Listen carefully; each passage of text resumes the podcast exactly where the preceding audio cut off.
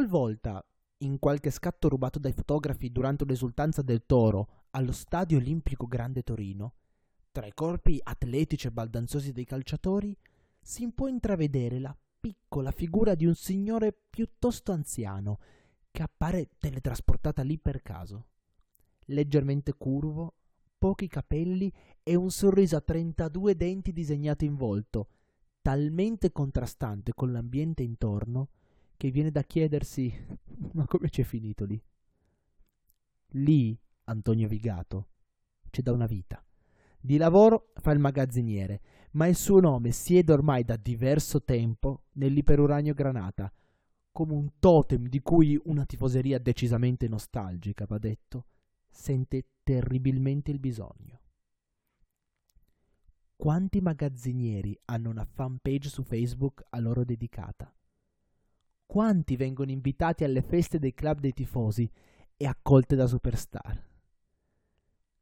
Se passate al Philadelphia durante un allenamento a porte aperte del Torino, ricordiamo l'unica squadra di Serie A a prepararsi completamente immersa tra i condomini della propria città, potreste vedere con buona probabilità lo stesso signore leggermente curvo di cui prima passeggiare a bordo campo, scalciando i palloni inutilizzati nel sacco di raccolta o intrattenendosi con alcuni tifosi accorsi al di qua della rete che divide gli spalti dal terreno di gioco. Quei tifosi non sono finiti lì per caso. Lo sono andati a cercare di proposito, Tony, tanto quanto sono andati a cercare i beniamini ufficiali, i calciatori, nella speranza di un autografo.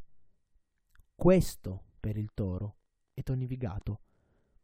Un punto di riferimento totale ed è impossibile ignorare la sua esistenza senza perdersi una fetta importantissima di ciò che sono la storia e l'identità granata. Io sono Nikhil Già e questa dedicata a Tony Vigato è la seconda puntata di TN Radio Stories, una rubrica di TN Radio per Toro News. Siccome la simpatia è nata, è nata così a, a, pelle e allora con, con, Renzo ci siamo chiariti subito, abbiamo detto guarda i giocatori ce ne sono e se lo meritano molti della storia granata, tre esempi sono qua sul palco, però per quanto riguarda Toni, 50 anni di Toro che in pensione da 25 anni e ancora va lì tutti i giorni ad aiutare diciamo così, i colori granata, era un premio che si meritava e penso che abbiamo fatto la scelta migliore. Grazie a tutti. Quella che avete appena sentito è l'inaugurazione del Toro Club Picciotti Granata di Ragusa, intitolato proprio a Tony Vigato. Ma partiamo dall'inizio.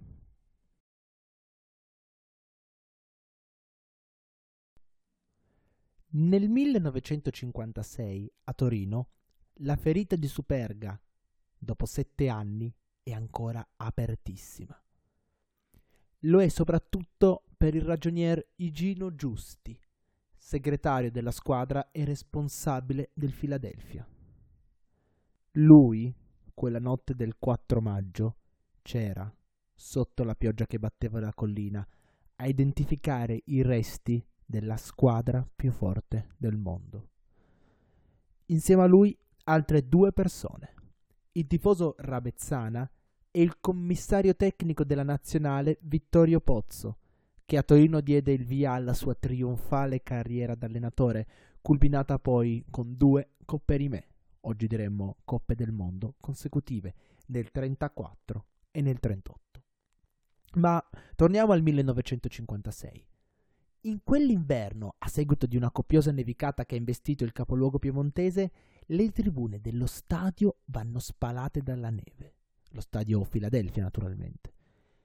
Le società di quegli anni sono ben diverse dalle enormi macchine organizzative dei giorni nostri.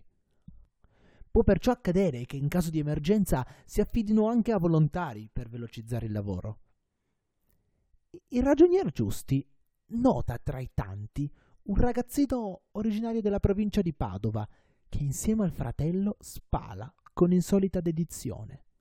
Quando poco tempo dopo il toro ha bisogno di un magazziniere, Giusti ha già il nome pronto e lo chiama in società. Il suo primo nome e Valentino, lo stesso del capitano degli Invincibili, troppo sacro per non essere a malapena sussurrato, decisamente non adatto a un compito di manovalanza. Il ragazzo ha però anche un secondo nome, Bruno, che nella sua forma diminutiva si porterà dietro fino alla pensione, come perfetta rappresentazione della sua piccola statura sempre a servizio del Philadelphia e dei bisogni della squadra. Valentino Brunetto del Campo Vigato entra nel Torino e vi resta fino al 1992, quando annuncerà il proprio pensionamento ai calciatori nella stessa notte della doppia finale di Coppa UEFA, persa contro l'Ajax. Ma non stavamo parlando di Tony? Tony è il fratello. Lui in quegli anni lavora già in fabbrica alla Marelli, storica azienda del settore automobilistico legata a doppio filo con la Fiat. Il nuovo impiego del fratello, però, lo diverte e così, appena finito il turno, lo va ad aiutare da volontario. 4 o 5 ore al giorno ogni volta che ce n'è bisogno. È il 1957.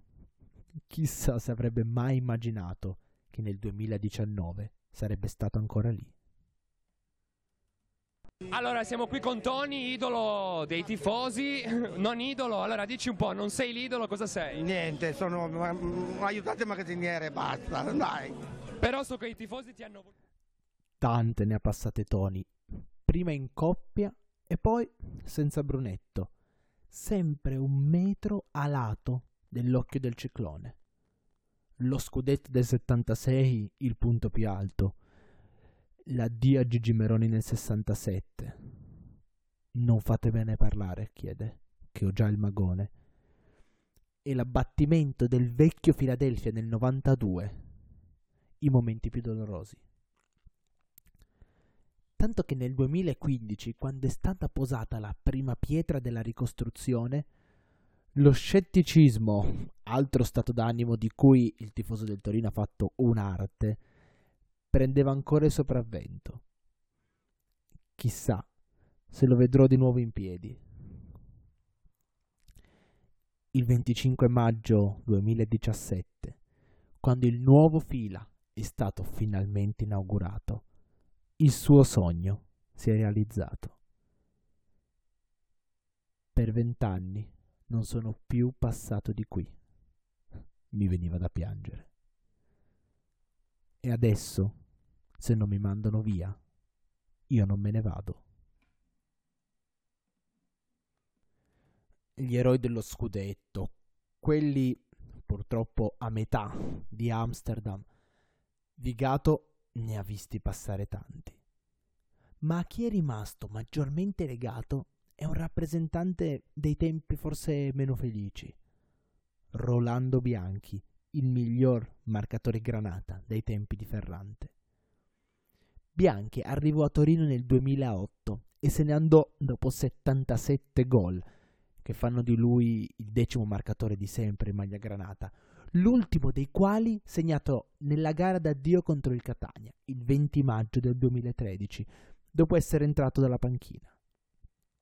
L'allora tecnico granata, Giampiero Ventura, lo fece entrare per la sua passerella finale soltanto al sesto della ripresa, al posto della Meteora Jonatas al novantesimo, durante il lungo tributo del pubblico. Vigato però non c'era, e qui mi concedo un altro virgolettato. Appena ho sentito il triplice fischio, ero già dentro il tunnel. Non ce l'ho fatta a guardare, non volevo assistere alla scena. Ne ho passate tante al toro, ho visto anche lo scudetto, ho visto Pulici, Graziani, ma se vi dico che un giocatore così al toro non l'avevo ancora incontrato? Beh, potete credermi. E lo stesso Bianchi gli ha dedicato un ricordo nella stessa notte dell'addio. È lui che mi ha insegnato che cos'è il toro, è lui che incarna meglio di tutti lo spirito di questa squadra. Rolli, ti saluto tanto, ti faccio tanto in bocca al lupo e sarai sempre nel mio cuore. E adesso al toro c'è Andrea Belotti, un altro attaccante con cui Tony ha stretto un rapporto profondo, da padre, ormai quasi nonno, putativo. Ho pensato, cosa ne capisce questo di calcio?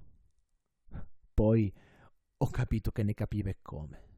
Racconta il Gallo ricordando quando, al suo arrivo, Vigato ne profetizzava grandi fortune. E ancora oggi, ogni tanto, sporgendovi proprio dalle tribune del Grande Torino, potreste vedere Belotti inseguirlo, baciargli la testa e sollevarlo al cielo, come si fa con quelle coppe che dalla parte meno ricca del Po passano raramente. Per ora, allora, ci si accontenta di tirare su quel piccolo magazziniere a cui tutti vogliono bene, simbolo del toro che è stato e che, anche grazie a figure come lui, continuerà, nonostante tutto, ad essere. Io sono Nikhil Già e questa, dedicata a Tony Vigato, era la seconda puntata di TN Radio Stories. Alla prossima. E loro, io sono sempre stato in contatto con loro e li ringrazio sempre. Bene. E vi ringrazio tutti quanti. È sempre Forza Toro. È sempre Forza Toro. Perché io per il toro lascio la vita.